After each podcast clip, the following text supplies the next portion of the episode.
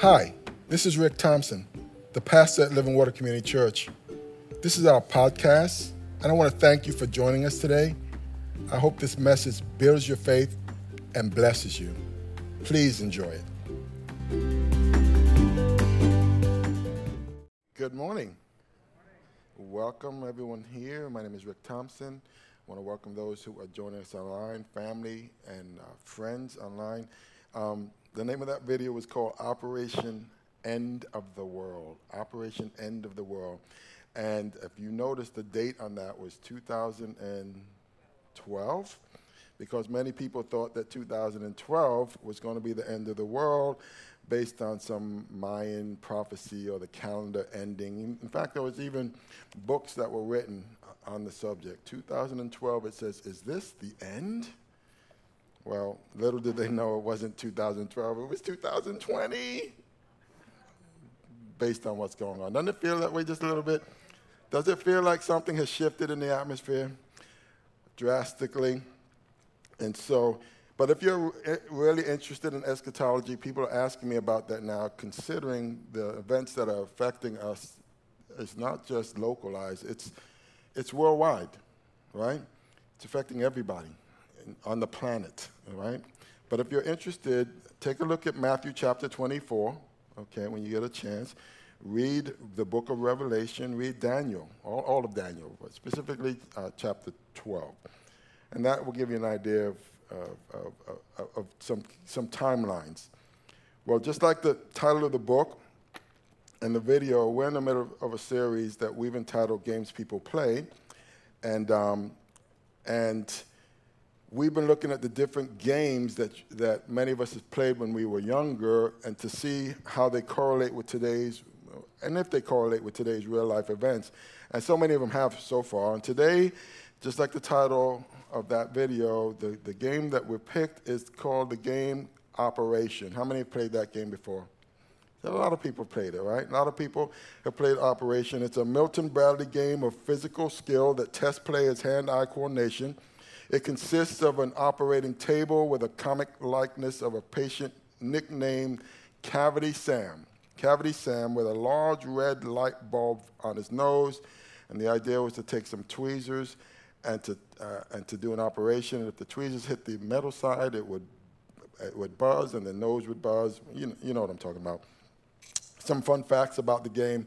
Its prototype was invented in 1964 by a fellow by the name of John Spinello a, uni- a, University of Illinois industrial design student at the time, who sold his rights to the game to the renowned designer Marvin Glass for a sum of, drumroll please, mm, $500. $500 and the promise that he would get a job after he graduated, which they never did give him. That, then it was, uh, it was produced by initially Milton Bradley, an, an operation that's currently made by Hasbro and the estimated franchise today is worth how, how much you think? $40 million. He sold his rights for five, and they have made $40 million. Wow. Well, again, the object of the game is to remove a body part without touching the tweezers to the metal sides that surround the object for removal. If you touch any metal sides, you make the, the uh, buzz, you make the nose light up and the buzzer sound, and it will startle you and whoever performs the most successful, what they call surgeries, surgeries has the most money at the end, and whoever has the most money at the end wins the game. Now, they have some humorously named ailments uh, uh, with the white plastics. Here, here are a few of them. Uh, keep that up there for a minute. It says there's the Adam's apple. Where does that go, right? Right in the throat. Today you, you might not know where that goes. You have the Charlie horse. Uh, obviously, for you know the cramp that you have in your leg, there's the spare ribs, there's the funny bone. Why do you call it? Why, why do they call it the funny bone? After the bone named after the humorist, right? Anyone ever hit their funny bone? It's not funny. It's not funny at all. I don't even know what they're talking about. They've got butterflies in the stomach, uh, uh, which represents a large butterfly, and the name comes from that feeling in the stomach when you get nervous or afraid. There's the bread basket that is slang for the stomach itself. Uh, it's supposed to be a difficult piece to get. It's a slice of bread. There's the wishbone. There's the water on the knee. There's a writer's cramp. there's a wrenched ankle, and it was represented by a wrench. In October 2004, uh, there was a new piece added to the original game. It was called Brain Freeze, and it's represented by an ice cream cone. I think today's National Ice Cream Day, by the way. So go, go out and uh, when you get a chance, go, get some ice cream. Yeah. And so, uh, uh, and, and keep that up there just for a moment. But what's right there in the center? Heart. The heart. And, and it's called the broken heart. And it's a heart shape with a crack through it on the right side of the chest. Now, in this game of operation and this conversation today, I want to focus on the heart. I want to focus on that item that gets broken. Well, let me ask you this question How many of you ever had a broken heart? Come on. Most of us have, right? Most of us have to deal with that. Had our heart broken over something someone said or done. Even today, I mean, that's even happening more. There are people who've been friends for years, years and years and years, and because of the climate of today, what's happening? Friendships are going, going away, even in families. And, and I was talking to someone just yesterday. She made a comment about the protesting, and, and she called it, um, it's uh, not, not, the protesting, but the rioting and the, the burning. And it, she made a comment saying it was toddler like behavior someone got super offended who worked with her and then came, back and said, Now I don't feel safe going to work with you. What? Friends for years and got her to lose her job. That's the climate we're living in. That's the climate we're living in. And so when she called, her heart's broken because she, she went on this apology tour, and I said, Are, are you a racist? Absolutely not then stop apologizing for it. okay? But that's the climate we're, we're, we're living in. Now, you may have dealt with a betrayal or rejection or loss or separation, or it could even be a personal failure. But whatever the cause, I mean, when I say personal, maybe something that you've done, there was expectation of you, and you just blew it. You blew it with your wife, you blew it with your husband, you blew it with a friend or your family and your heart's breaking over this. But whatever the cause, it's a pain that seems to rock the very core of who we are. It goes deep down into our soul, so much so that we feel like, when we're in the middle of it, we, you may feel like that your, your world is coming to an end. Now, think about that for a moment. I want you to hold on to that thought, that feeling. Because, because when you're in the middle of that happening, what do you wish to happen? You want, uh, uh, above everything else, you want that pain to go away. I mean, if there were some kind of magic tweezers out there that, or, or, somebody with some steady hands who can come along and give you some good advice or, or, or, and remove the pain that you're dealing with, you would go for that. Because what we want, we want healing. We want to be, we don't want to be walking around with a broken heart. And so this morning, I want to talk to you about that thing that we call an operation. And, and it's not operation end of the world, because honestly, I don't think the world is ending, although I do think we're in the end times. But operation restoration, operation healing. And it deals specifically with the broken heart issue of a personal failure and how, as the body of Christ, we're supposed to respond when people fail or fall into sin or, or when we find ourselves in that situation. It's a sensitive subject because, and one that I deal with a lot as a pastor, because when it's not dealt with right, oh man, just go out, go out and hand out the spiritual body bags because there's, there's been a botched operation. There, there, there, is a, a failure on the part of the church to reach out to those who are who have fallen. Now turn to someone and say, let's do this right. Come on, somebody say, let's do this right. Let's do it right. Let's decide that in the, in the midst of, uh, of a failure, we're not hitting the delete button on, on, on people, or we're not just unfriending them. Let's decide to, to, to, instead of driving people further away from the Lord, that in those opportunities, it might be an opportunity for us to point people closer to Him. Amen? Our text this morning comes out of Galatians chapter 6. It's a book written by the Apostle Paul under the inspiration of the Holy Spirit, and it deals with a number of important issues, including the ones that we're going to be discussing today. I want you to pay close attention to what he says, particularly in the first five verses. We're going to read 10, but particularly in the first five verses. This is what it says Dear brothers and sisters, if another believer is overcome by some sin, you who are godly should gently and humbly help that person back onto the right path. And be careful not to fall into the same temptation yourself. Share each other's burdens, and in this way obey the law of Christ. If you think you're too important to help someone, you are only fooling yourself. You are not that important. Hello.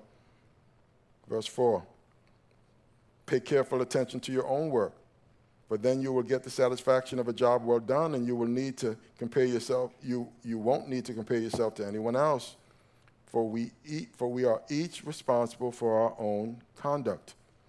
Those who are taught the Word of God should provide for their teachers, sharing all good things with them. Don't be misled. You cannot mock the justice of God. You will always harvest what you plant. Those who live only to satisfy their own sinful nature, listen, will harvest decay and death from that sinful nature. But those who live, help me out, somebody, help me, to please the Spirit will harvest everlasting life from that Spirit. Can we all establish it matters how we live? Come on, right? So let's not get tired of doing what is good at just the right time, you will reap a harvest of blessing if you don't give up. Therefore, whenever we have opportunity, we should do good to everyone, especially those in the family of faith. Now, again, we read all 10 verses, but it's really only the first five I'm going to be focusing on this morning. But before we go any further, you need to understand in the New King James Version, Galatians chapter 6, verse 1, it says it this way. It says, Brethren, if a man is overtaken in any trespass, if a man is overtaken in any trespass, and so when the Bible uses the word man, it, it, it, it, means mankind. It means men and women alike, or human beings. That's why the New Living calls it any believer, because it's everyday people just like you and me who have the same desires, the same passions, the same urges, the temptations, and the same propensity to fail. We all can fail. We all can fail. And in 1 Corinthians 10 13a, it says, No temptation has overtaken us except that which is, help me, someone, common to man, right? Common to mankind. Again, that means common to, to, to everybody. And Galatians refers, and, and, and when, and this scripture, this is written to Galatians, which was the church in Galatia. Okay? So this scripture, this book is written to Christians to Christians, to Christians who have given into temptation uh, uh, and have fallen into a sinful pattern and have fallen out of fellowship, maybe with some other believers, and maybe their relationship with the Lord has been broken or disrupted. And Paul is giving them instructions as to how to restore a, a person. Now, again, we may, been, we may have been there in the past, or we may be there right now. But the question is, what should our church, what should our attitude be as a church, as a people, when these issues come our way? Should, should we ignore people when, they're fall, when they fall into sin? Should we become overly critical? Should we stop associating with them? Should we spread rumors about them, about what's been done? Or do we kind of just write them off? What do we do? Well, again, this is what the Bible says we should do. So as not to make things worse, so as not to botch the operation. Number one, look at verse, verse 1 again. In the New King James Version, it says it this way If a man is overtaken in any trespass, you who are, help me somebody, spiritual, restore such a one in a spirit of gentleness, considering yourself, lest you also be tempted. And so the first thing you want to be when you come when you come to the operating table of somebody else's spiritual walk or life, you need to be spiritual. Write that down. Spiritual. Be spiritual. And the New Living calls it godly. And we talked about this last week. It's basically just mature in the things of the Lord. To be spiritual and godly has nothing to do with chronological age. There are people who've been in the church forever and ever, and so now they're, they're older chronologically, but they're still spiritually very young in their, in their approach to things. And so they think because they're the older uh, uh, in the group now that somehow they become deputized to constantly be bringing co- correction and criticism. For someone like myself who I love young people, I love to be about around youth. And a lot of times they would come into the church and, and we'd throw out a net to men, but we'd have these older spiritual people that were in the church who, who became overly critical of what they were saying, what they were doing, what they were wearing. And I would ask them, please, please don't say anything to my kids. Don't say anything to them. Because you got to catch them before you can clean them up. Come on, somebody. Amen? And, and, and so the truth is, they were neither spiritual or they were neither godly in their approach, they were religious. And there's a big difference, or, or even pharisaical in their approach to, to, to, bringing correction. My pastor used to say there were people who, who walk around and this is their mantra I don't, I don't dance, I don't chew, and I don't go around with boys who do. In other words, I, have got my set of rules and regulations, and if anybody breaks that, they are now other. They're not, no, not, not part of who we are.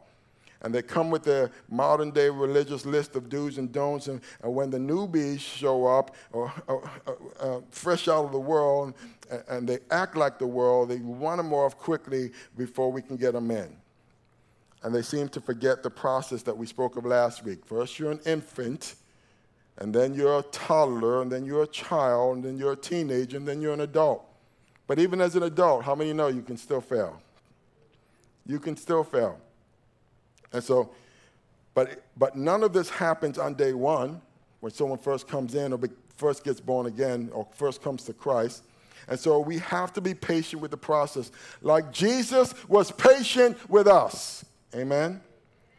When, when toddlers are first learning to walk, they'll stumble, they'll fall, and nobody calls them idiots or dummies or you you know, what's wrong with you? Why? Because, because we know it's part of the learning process. And in the same way, no one needs a religious Joe, is what I call them, or religious Jane, uh, saying, well, you ain't reading enough, you ain't praying enough, you ain't tithing enough, you ain't doing enough, beating them up after they stumble and they fall. The game of operation, in that game, there's two sets of cards. And the two sets of cards look like this one says doctor, and the other says specialist. Now, the doctor cards are picked as the game progresses and you attempt to, re- to remove the item with a tweeze. And if you're successful, you get the points. But if you're not, the buzzer goes off. You've touched the wall, you've bossed the operation. And whoever is holding the specialist card can now make the attempt with the promise of double points if they get it right. Listen to me this morning. Listen to me, those who are listening online. When you're dealing with spiritual brokenness, and there's a lot of it in this world today, offenses are being taken left and right. God wants you to be a specialist in your attitude. He wants the specialist to deal with those who are spiritual and led by the God's Holy Spirit and walking close to the Lord, taking the cues from Him. And this is what the Bible says about Jesus, our great physician, John chapter 3, verse 17. For God did not send his Son into the world to condemn the world, but that the world through him might be saved. Saved.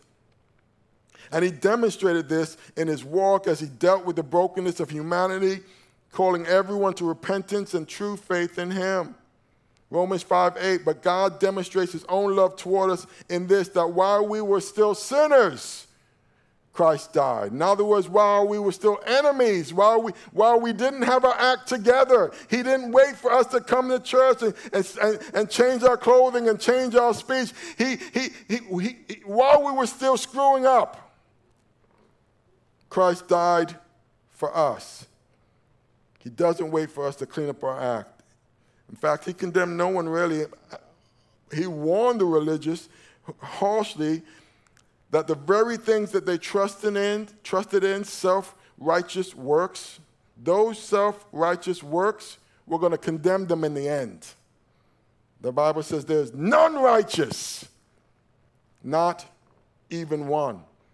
And for them to put their trust in their own self righteousness was a mistake. Let those who are spiritually minded, the Bible says, handle the broken and the fallen. That makes sense, but unfortunately, too often it doesn't happen. The kind, the kind of person that has to approach a fallen or broken brother or sister has to be patient and loving, has to be kind, and they have to let them know that they care about them. And in the process, your life shouldn't be obviously out of order yourself. Remember that finger pointing that way and two, three of them coming back. That's the problem Jesus had with Pharisees of his day. They were, in a word, hypocrites. Listen to what Jesus said in Matthew chapter 23, verse 1. He said, Then Jesus said to the crowds and to his disciples, The teachers of the religious law and the Pharisees are the official interpreters of the law of Moses.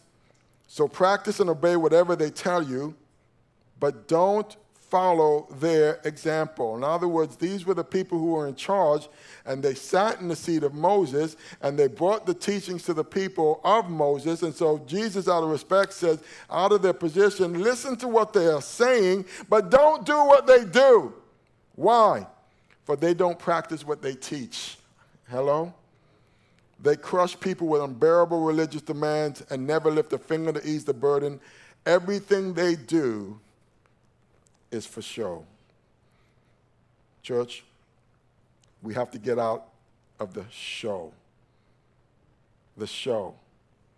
The show that I've checked, I've come to church, you know, once or twice or whatever, but the rest of the week doesn't belong to God at all.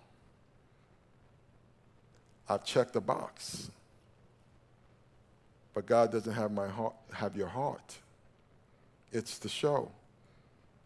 Romans 2:20 says, "You think you can instruct the ignorant and teach children the ways of God, for you are certain that in God's law you have complete knowledge and truth.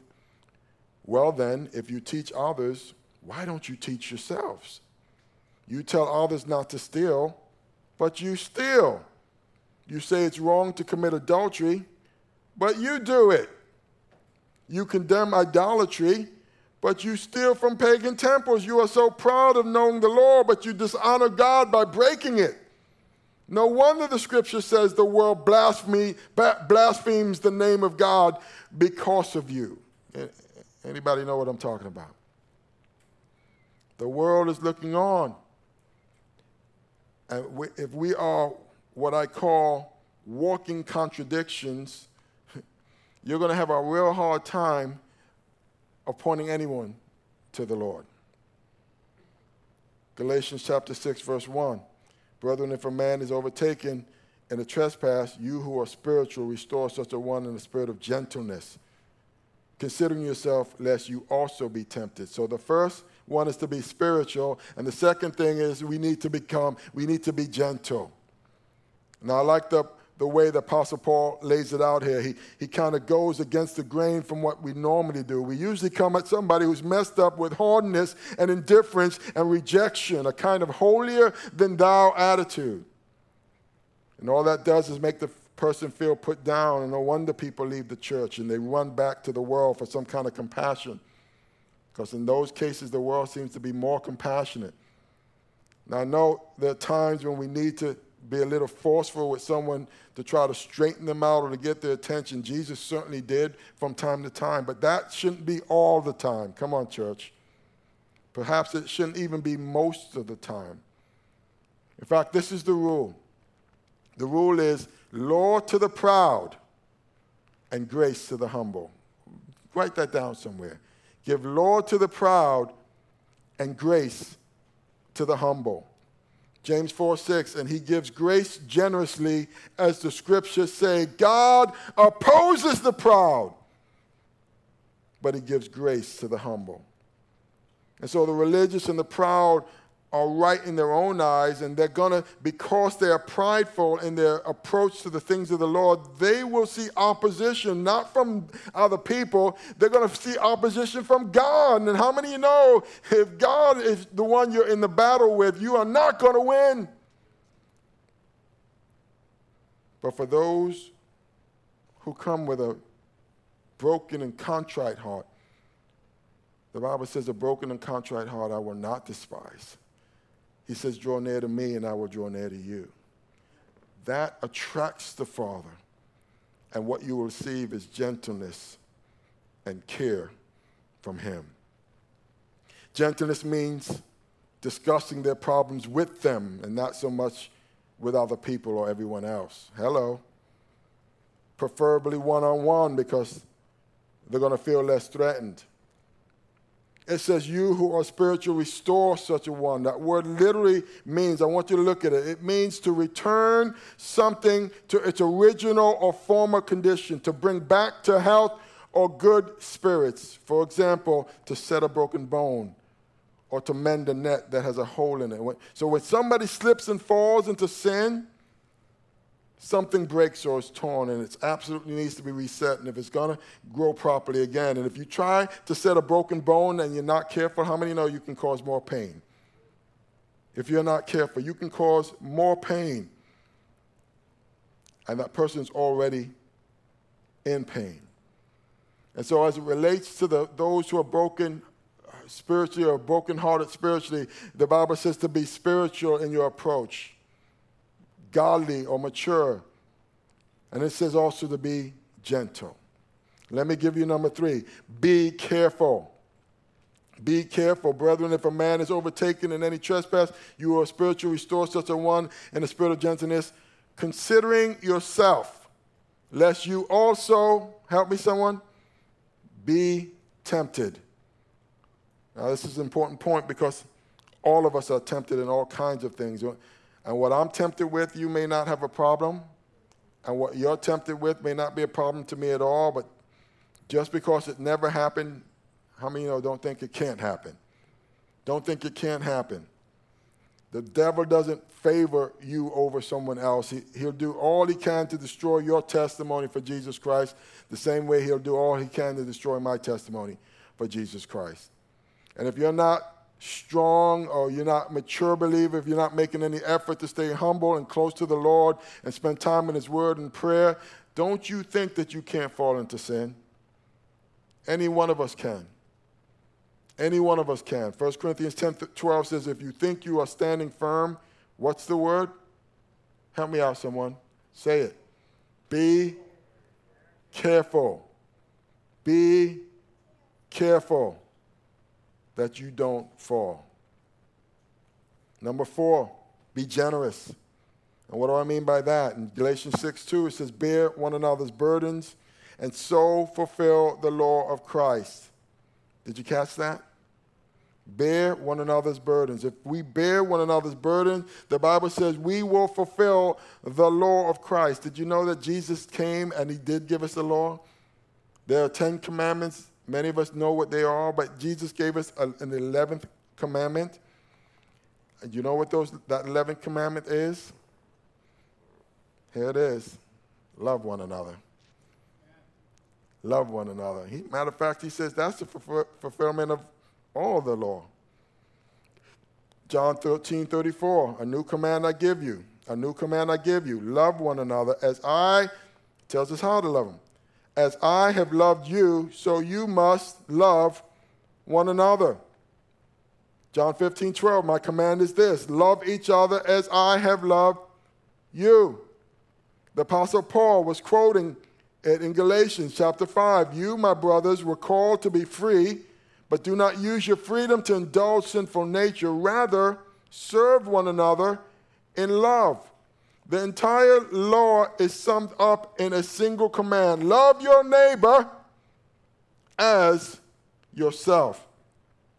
If you keep on biting and devouring each other, watch out or you will be destroyed by each other.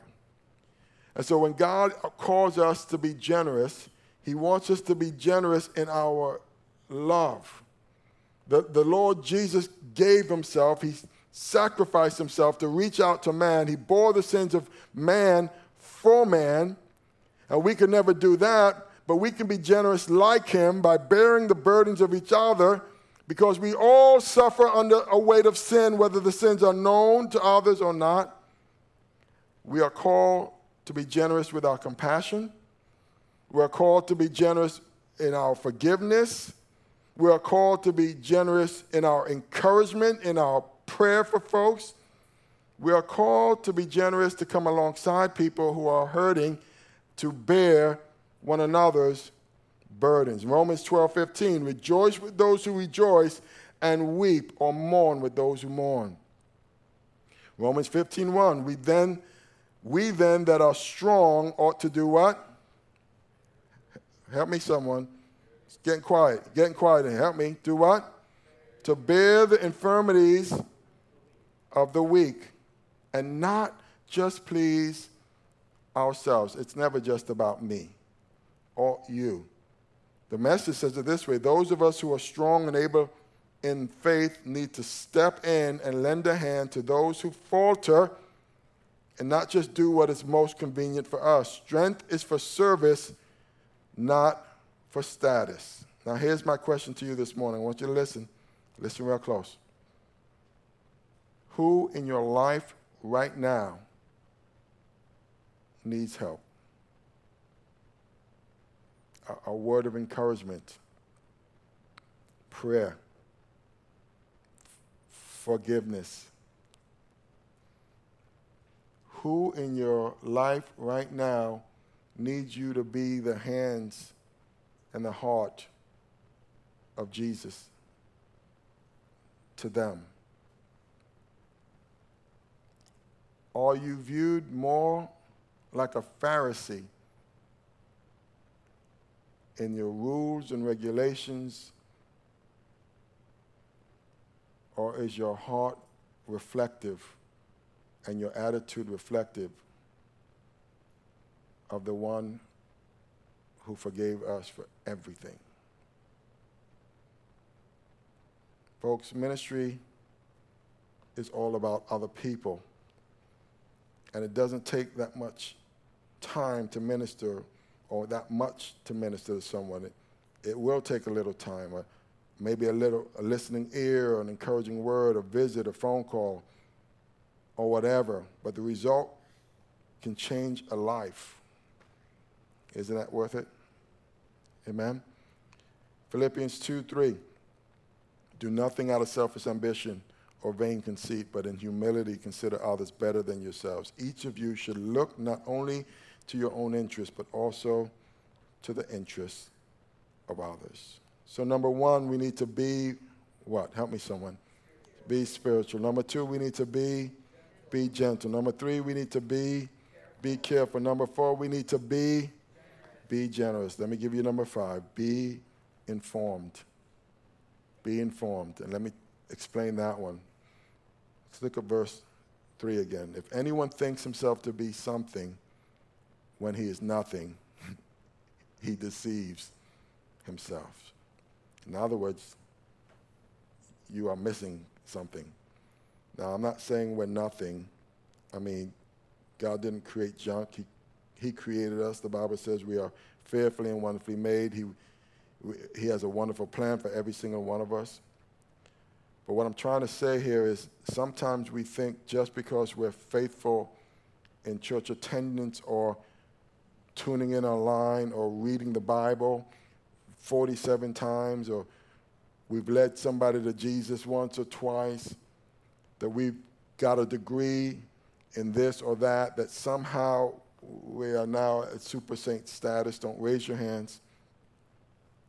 Need I remind you, like last week, what the Bible says that all of us are sinners. There's none righteous, not even one. And those of us who know Christ as our Savior still have that sinful nature that we battle with against the divine nature that now is in us through the Holy Spirit. And sometimes people who fall by the wayside, they've gotten caught up in sin. Sometimes when that happens, they start to feel like nothing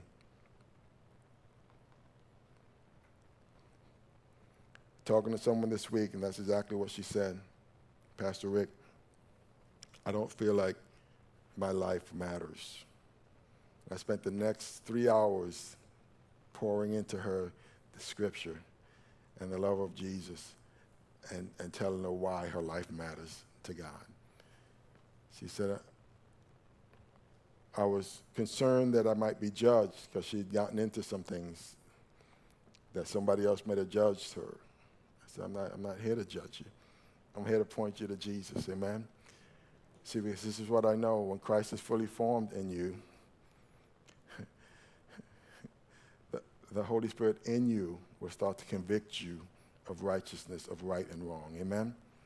And so my job is to see that Christ is fully formed in someone's life because the Holy Spirit in them will guide them into right and into wrong. Sometimes people feel like nothing, and sometimes the reason they feel like nothing is because we treat them that way. When we look down on someone thinking we're better than they are, we're no better than the Pharisees who are looking down on. Remember the tax collector in the Bible where Jesus told a story? He walked into a church and, and he saw a guy who was a tax collector and he looks up to, and the tax collector wouldn't even come to the altar, but this guy boldly strolls up to the altar and he looks up to heaven. He said, Lord, I thank you that I'm not like other, other men, including this tax collector. And Jesus said, but the tax collector came and he wouldn't even lift his head and he beat his chest and he asked for God's forgiveness. And Jesus said, That man left more justified before the Lord than the prideful, prideful Pharisee, Pharisaical uh, uh, uh, Pharisee who boasted his righteousness before him. Listen to me.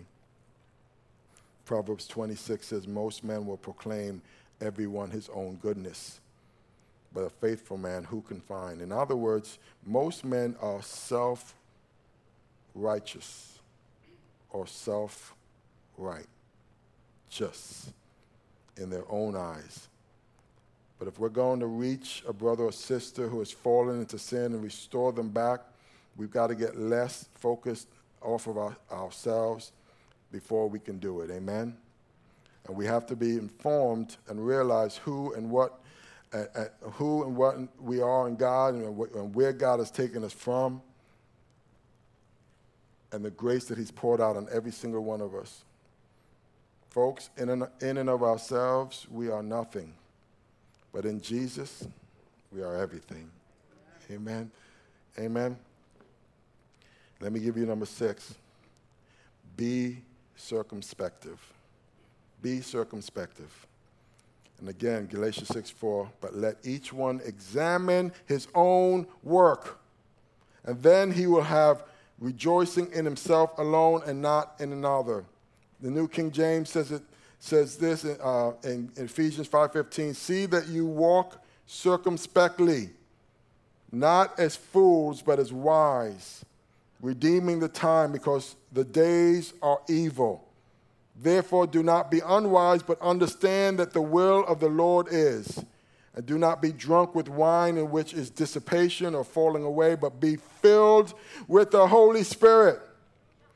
And so, so, so to be circumspective in your approach is referring to your behavior more than anything else, what we say and what we do. The reason Apostle Paul included this verse in this text is the simple fact that, that, that, that, we're, that we're to be keeping a close eye on our own lives before we can start to look to try to change someone else's life. Now, when we see a believer that's doing something that they shouldn't be doing, maybe, yes, we should confront them, but we should be confronting them in an attitude also keeping, real, realizing what's going on in our own life as well. Be circumspectful. Jesus said it this way in Matthew chapter 7, verse 3 Why do you look at the speck of sawdust in your brother's eye and pay no attention to the plank in your own? How can you say to your brother, Let me take the speck out of your eye, when all the time there's a plank in your own eye? You hypocrite! First, take the plank out of your own eye, and then you will see clearly to remove the speck from your brother's eye. It doesn't say don't take the plank out your brother's eye. It says, first take it out of yours so that you can see clearly. A lot of times we, that's the problem. We don't see clearly. And, and, and, and, and our hypocrisy is screaming. Amen? And do as I say and not as I do is just dumb. And people see through that. Let me give you the seventh and the final one. Be responsible. Be responsible. Galatians 6 5. For each one shall bear his own load. The message puts it this way each of you must take, must take, must take responsibility for doing the creative best you can with your own life. Your, your life matters. Amen? My life matters. All lives matter. And the Bible says each one of us must take responsibility for doing the creative best you can with your own life. And so, verse 5 is a warning and a reminder. Every believer has a role to play, and, and we're going to be held accountable for that role that we're playing or we're not. And in order for us to, to, to do that, we, we have to get our eyes off of other people's failures, and we, start, and, and we have to start to realize that we have failures too.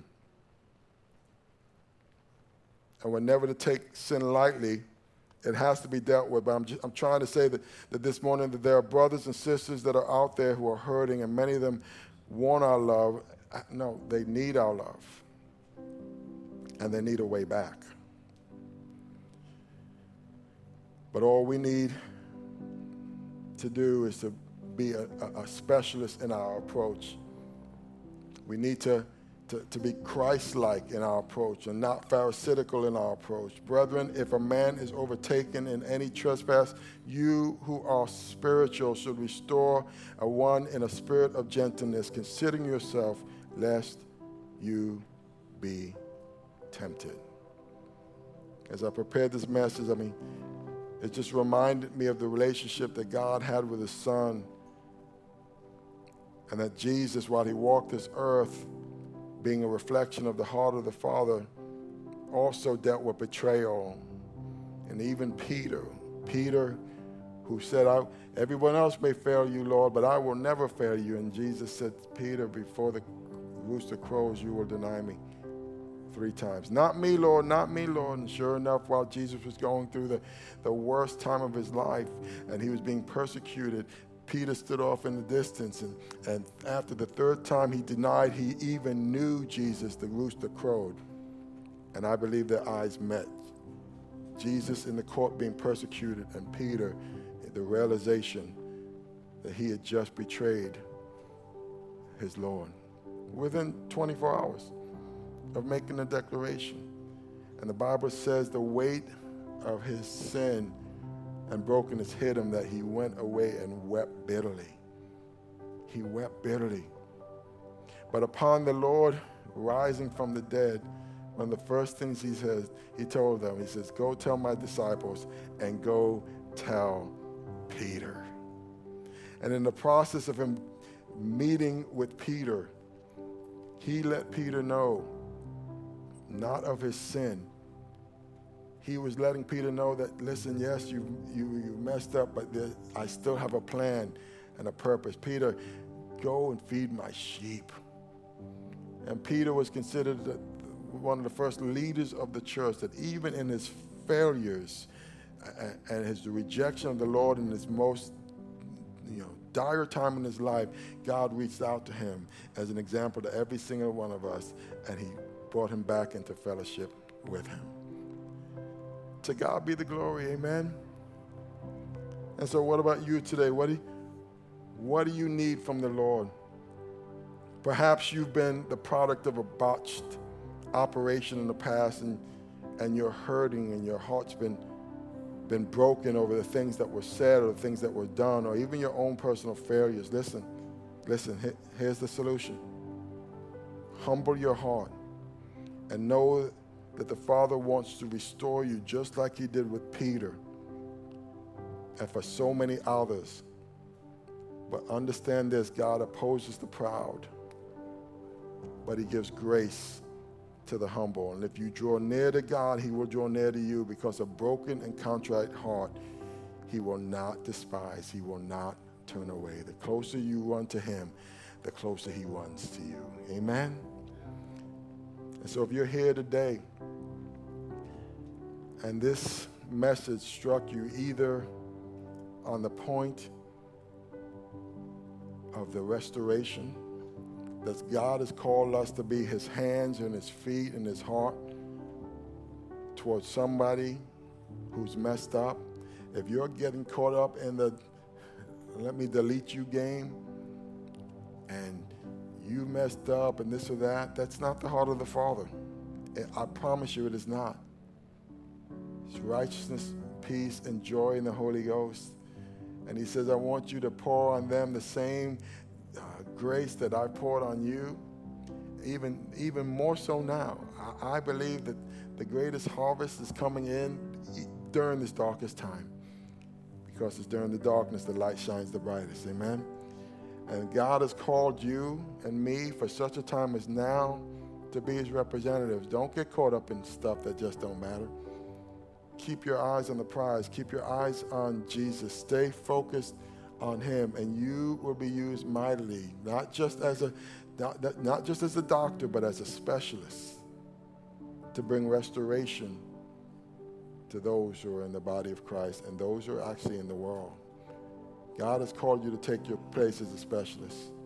And if there's someone in your life right now that you know that maybe you've not dealt with them properly, let God minister to your heart. And let Him nudge you to do the right thing. But if you're here today or listening also, maybe you're on the other side. You are the one who's you have failed. And you have felt the rejection of quote unquote spiritual people or the church. God is calling you home today. The Bible says if you confess your sins, He's faithful and just, not to beat you over the head, but to forgive you of your sins and to cleanse you of all unrighteousness. God wants to restore you. And just like He did with Peter, He has a plan for you. He also has a call in your life. Bible says, where sin abounds, grace even more abounds. The blood of Jesus has the ability to wash, to wash away all of our sins, our past sins, our present sins, and yes, even our future mess ups. We all have feet of clay. And the blood of Jesus has the ability to not just to get us in, in, in the body of Christ, but to keep us there. Amen? Secure in his love. Perfect love casts out all fear. And you've heard me say this a dozen times. And you are perfectly loved by the Father. And Jesus told, except for the son of perdition, I've lost no one. Everyone that, he, that, that God has put in his hand, Jesus is fighting for you. And we all will make it to the finish line because the victory is in him. Amen? And that eternal life that's been promised. So do not grow weary in well doing.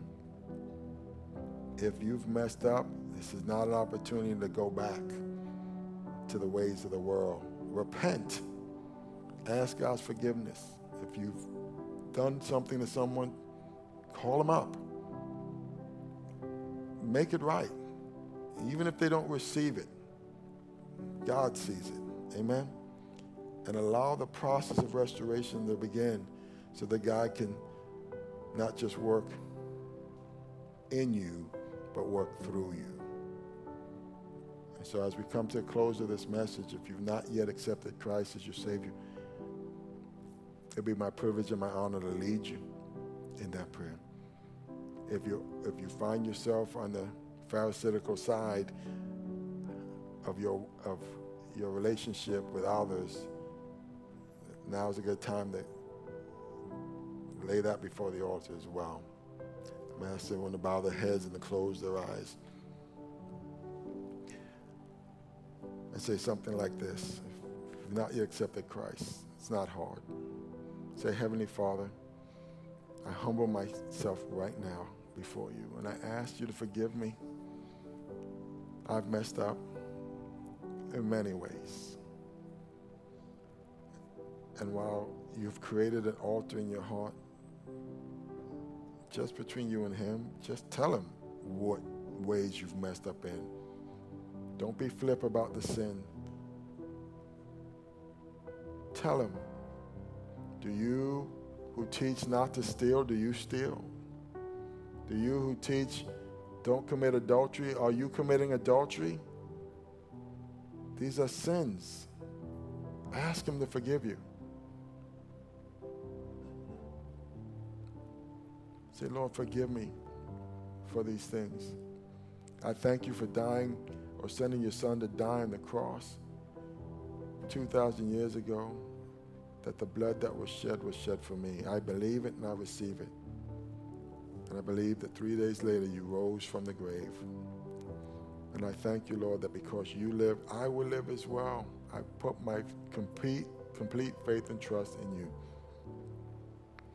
Father, I'm holding on to pharisaical thoughts or ideations, Lord, help me to realize that you call me to be a specialist and that I don't want to keep botching the op- spiritual operations as you bring people into my life. Father, give me wisdom to be an adequate reflection of your mercy and your grace toward others. And if you're here to, today or listening to my voice,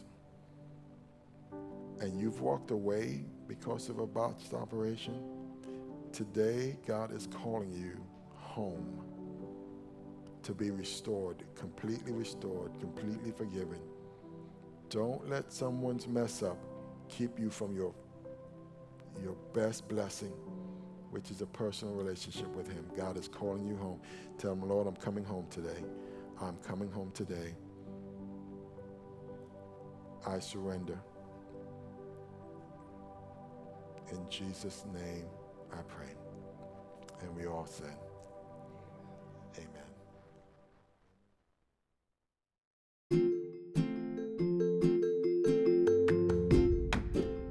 Thank you so very much for listening to this message.